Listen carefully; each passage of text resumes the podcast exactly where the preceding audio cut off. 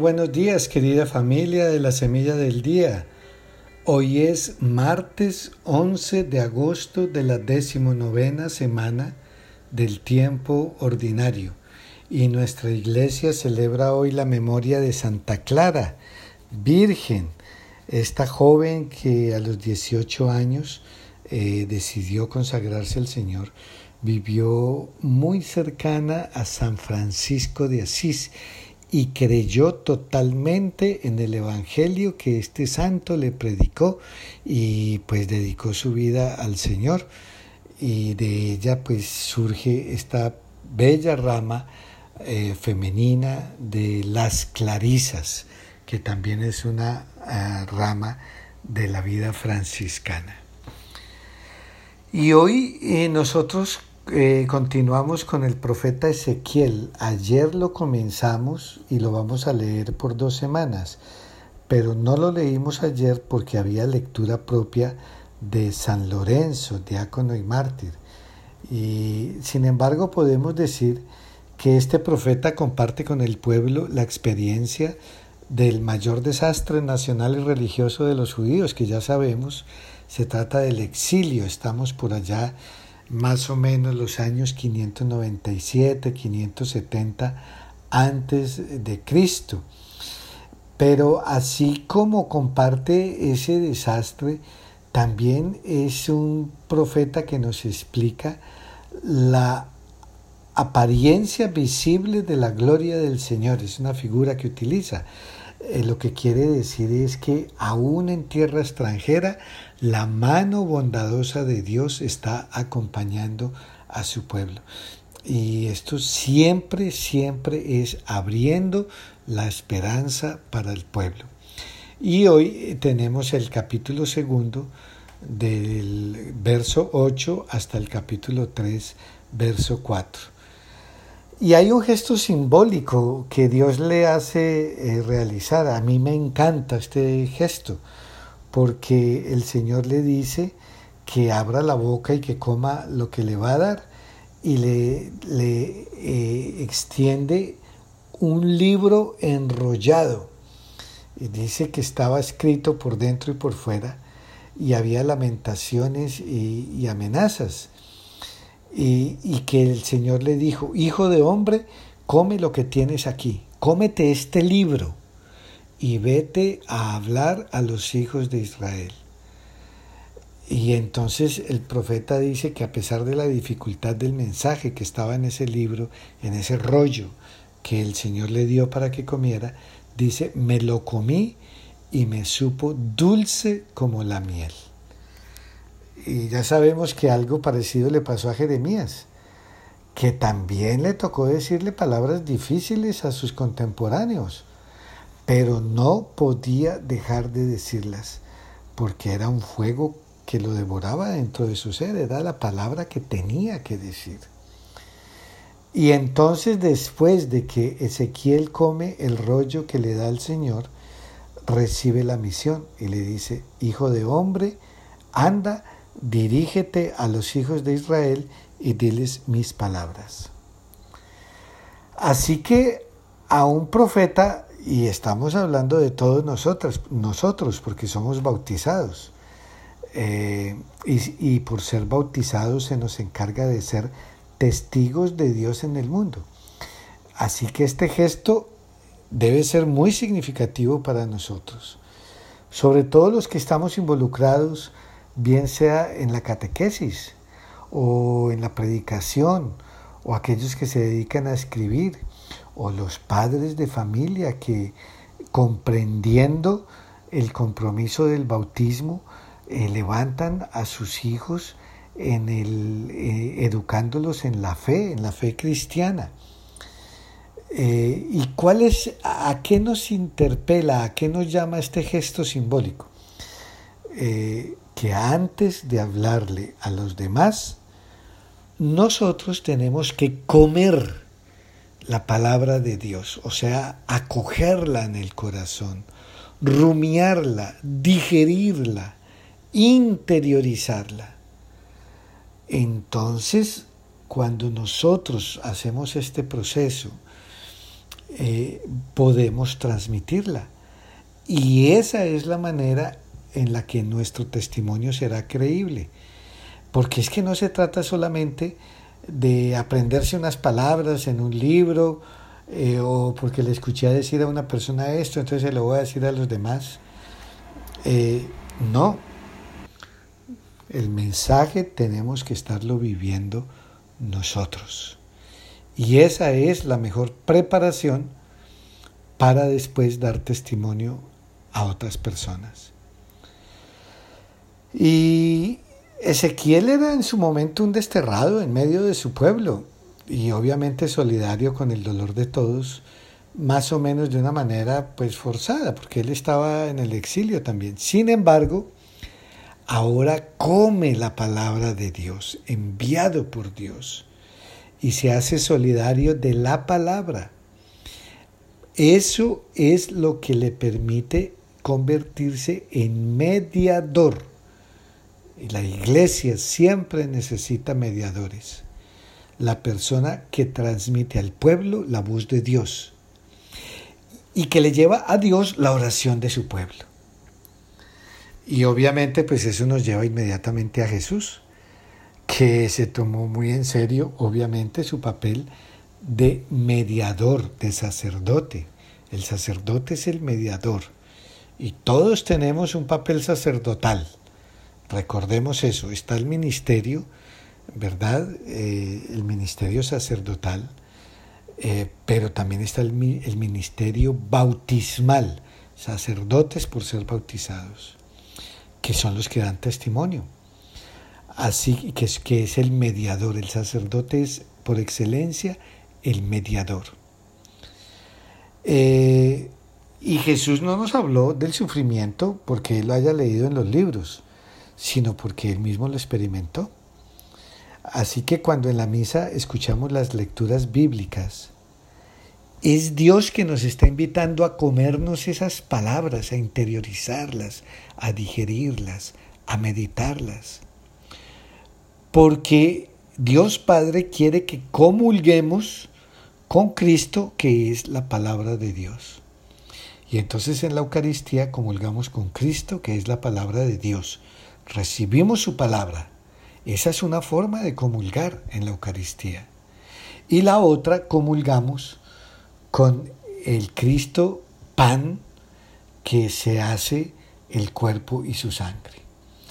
Por eso siempre hablamos de la doble mesa que nos prepara eh, y nos lanza después en la vida al testimonio cristiano en la familia, porque esa es la característica de la, de la Eucaristía. La Eucaristía no es solamente para ir y escucharla y ya. La Eucaristía nos debe preparar, debe preparar nuestro corazón para salir a vivir dando testimonio de la familia, a la comunidad, a la sociedad. Así que antes de predicadores somos oyentes, somos oyentes.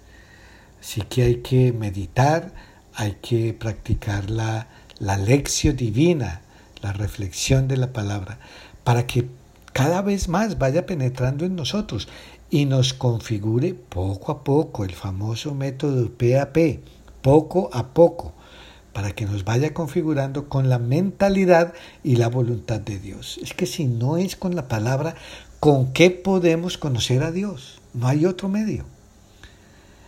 Y ya sabemos que la palabra que escuchamos no siempre es consoladora y fácil. De hecho, con frecuencia es exigente y dura, ¿verdad? Eh, pero para la persona que ya esta palabra le sabe a miel, eh, dice tus como, como en el Salmo, tus mandamientos, Señor, son mi alegría, ellos también son mis consejeros.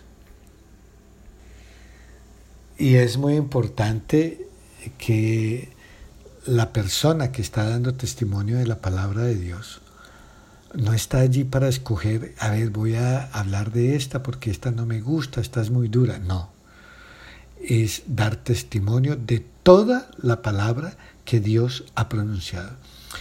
Por eso es tan importante hacer el seguimiento como lo hacemos nosotros, siguiendo la liturgia de la iglesia, porque nos va llevando a través de todas las lecturas. Siempre hacen falta cosas y ya cada cual pues está libre de completar, pero la inmensa mayoría a través del año vamos leyendo todos los anuncios que el Señor nos da, primero para nosotros y después para compartir con otras personas y hacerlo con valentía y con constancia, aunque parezca que este mundo no las quiere oír, pero nosotros sabemos que este mundo la necesita, necesita esa palabra para salir de este atoramiento en el que se encuentra. Y en San Mateo estamos en el capítulo 18. Vamos a estar en este capítulo desde, eh, desde hoy hasta el jueves y estamos en el cuarto de los cinco discursos que el evangelista eh, tiene en, su evangelio. Recordemos, el primero fue el Sermón de la Montaña, después fue el discurso a los apóstoles sobre la misión, después el discurso con las parábolas sobre el reino de Dios, y este es el discurso de la comunidad, sobre la iglesia. Eh, por eso se le llama discurso eclesial o comunitario. Y la primera perspectiva que nos lanza es quién es el más importante en esta comunidad. ¿Y por qué será que Jesús está hablando sobre esto? Pues seguramente porque los discípulos también cayeron en la tentación de la competencia. Eh, ellos más o menos entienden que Jesús va a Jerusalén, que va a establecer un reino, pero entonces, claro, cuando se hablan de reino, ellos tratan de imaginarse a ver quién será el más grande allí. Eh, eh, yo creo que esa enseñanza nos cae bien a todos. Y es la pregunta típica de los discípulos, de los que todavía tienen poca madurez y que no han penetrado en las intenciones de Jesús. Puede ser también la pregunta del líder de la comunidad que se considera más importante porque dirige un grupo. O el sacerdote que considera que sin él la comunidad pues no puede hacer nada. Y entonces, ¿qué es lo que hace Jesús? Pues hace algo que deja perplejos a los discípulos. El más importante no va a ser ni el que sabe más, ni el que tiene más cualidades humanas, sino que, dice San Mateo, llamó a un niño, lo puso en medio de ellos y dijo, les digo que si no vuelven a ser como niños, no entrarán en el reino. Y esto es supremamente extraño que en aquel medio eh, Jesús pusiera al niño como el más importante, porque el niño en aquella sociedad el estatus era más bien bajo simplemente estaba sujeto a la autoridad de los mayores. Entonces, ¿cómo se podía imitar a un niño? Y lo que Jesús hace es proponernos un reto. Él no quiere, él no se refiere a que vivamos sin responsabilidades como los niños. Eh, lo que quiere es que seamos como los niños, insignificantes para los estándares del mundo. Y entonces el, ¿Quién es el grande en el reino? Pues el que se hace humilde como el niño. ¿Quién es el grande en el mundo? Ah, pues el autosuficiente. Y entonces, claro, eh, para el mundo eso de la humildad y de la dependencia suena muy feo. Eso es más bien como para cierto tipo de personas que todavía no han madurado. Pero para nosotros, la humildad y, ante Dios y la dependencia de Dios son valores fundamentales. Así que este punto es tan importante que Jesús dice, yo les aseguro a ustedes que si no cambian y no se hacen como los niños, no entrarán en el reino de los cielos. Así que la persona que busca la gloria y el estatus y los criterios del mundo, pues como que se va quedando sin la herencia del reino. Y, cuando Jesús se refiere a este niño, ¿a quién se refiere? Al seguidor que acepta ese estatus, que quiere ser, que acepta ser como un niño ante los ojos de Dios. Ante los ojos de Dios. Se sabe ante Dios que es un niño. Y por eso el que recibe a un, al discípulo humilde recibe a Jesús. Y también es cierto, el que rechaza al discípulo humilde está rechazando a Jesús. Así que esta lección es bueno que se nos recuerde. No hay que andar buscando los primeros lugares. Eh, los valores que califican a un seguidor de Jesús no son precisamente la ciencia o las dotes de liderazgo o el prestigio humano.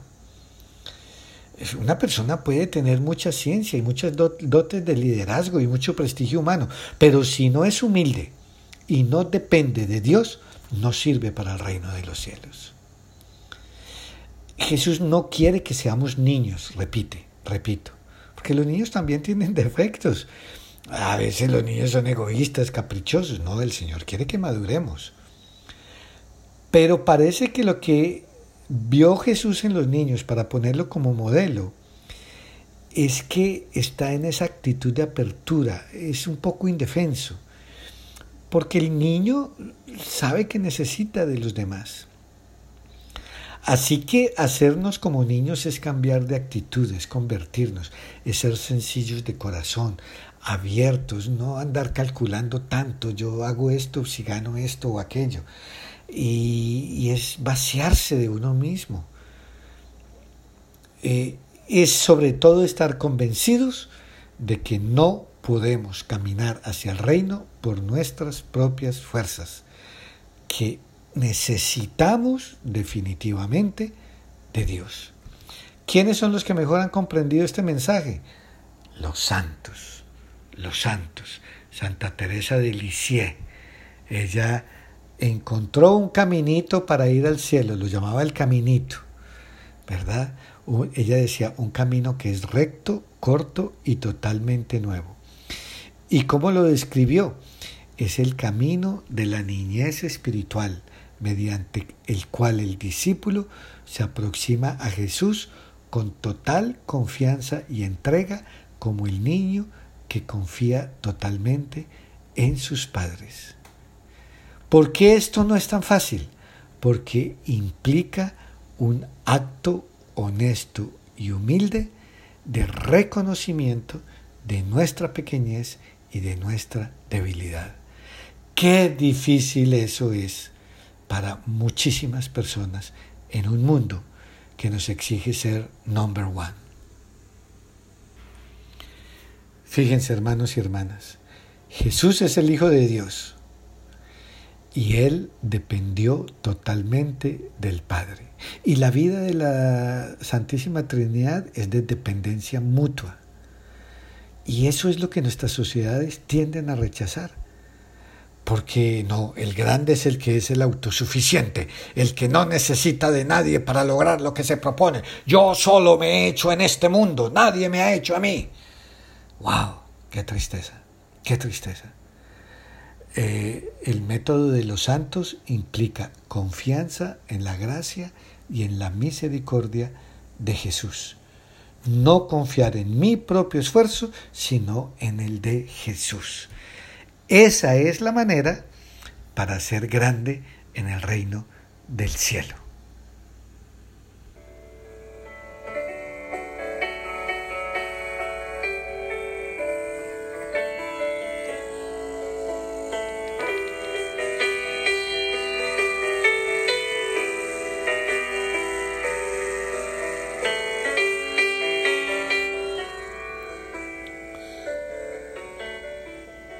Tomen mi yugo sobre ustedes, dice el Señor, y aprendan de mí, que soy manso y humilde de corazón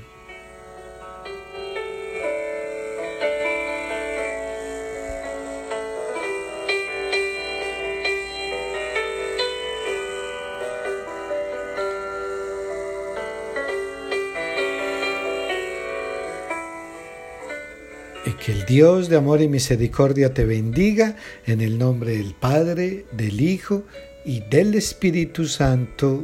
Amén.